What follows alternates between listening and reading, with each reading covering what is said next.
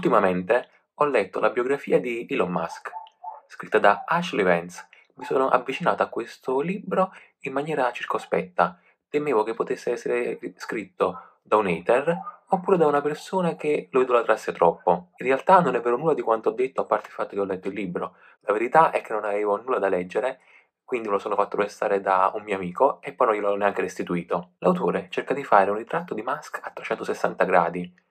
Mostra infatti quanto lui possa essere duro e anche abbastanza stronzo, tanto con i suoi dipendenti quanto persino in famiglia. A sua moglie, ad esempio, disse una volta: Se tu lavorassi per me, ti licenzierei. Non mi sorprenderà quindi sapere che poi i due effettivamente hanno divorziato. Mi chiedo come mai, Forse vivere con un ossessivo compulsivo che lavora più di 100 ore la settimana non deve essere così semplice come sembra. Ed effettivamente non sembra neanche semplice. Ma comunque questo non è il libro scritto da un hater.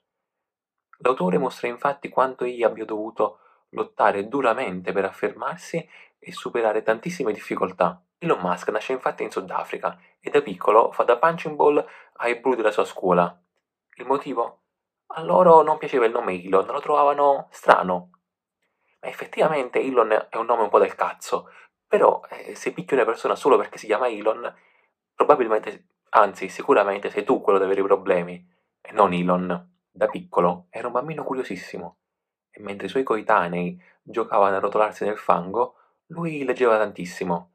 Dopo essersi spazzolato sia la biblioteca della sua scuola che quella del suo quartiere, in preda ad una crisi di astinenza da lettura, iniziò a leggere addirittura l'enciclopedia britannica. Gli altri ragazzini, per nulla stronzi o intimoriti da questo Piero Angelo in miniatura, decidevano bene di escluderlo. A 17 anni poi, chissà come mai, Elon decise di cambiare tutto nella sua vita e di trasferirsi nel paese delle grandi occasioni. Il Canada. Anche io pensavo che sarebbe trasferito negli Stati Uniti, però lì ci arriva, è solo che fa un giro più lungo.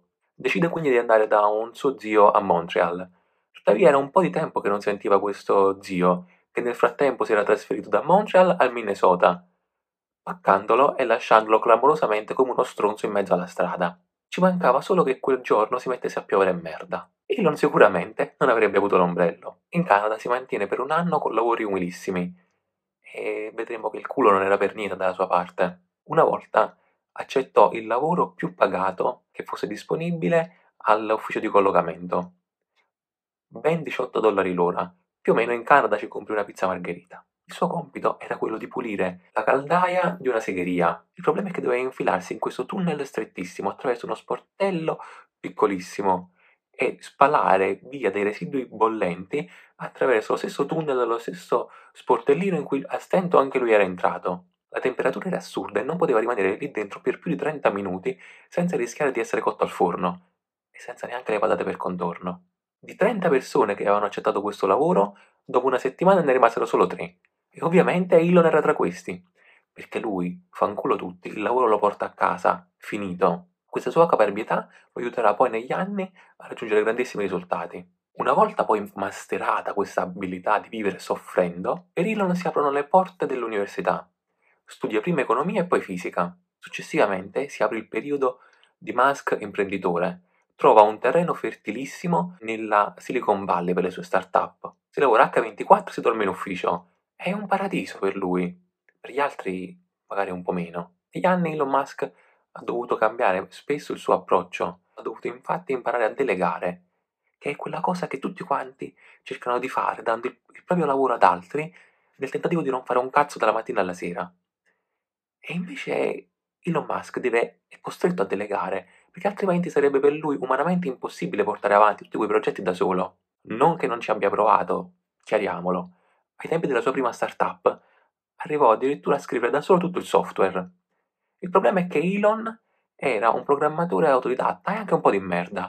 Aveva creato tutto il software in un unico blocco, dando vita a un'insalata malvagia e gigantesca che all'improvviso impazziva e nessuno ci capiva più un cazzo. Vennero quindi assunti dei programmatori perché iniziarono a sistemare tutti i casini che aveva fatto Elon e questo li guardava pure male, perché quello il suo codice andava bene così. Come al solito, fanculo tutti. Negli anni, man mano che passava poi da progetti software ha auto elettriche e razzi che hanno il piccolo difetto di esplodere quando le cose non sono fatte bene, ha dovuto quindi imparare sempre di più a fidarsi anche di altre persone.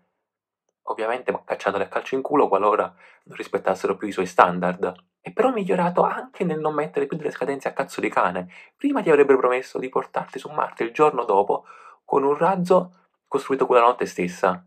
Ora almeno ti richiede 2-3 giorni di tempo. Ovviamente non è perfetto, ma nessuno lo è. L'importante è lavorare sui propri difetti. Io non vi dico più nulla, vi consiglio di leggere il libro. Vi saluto, alla prossima!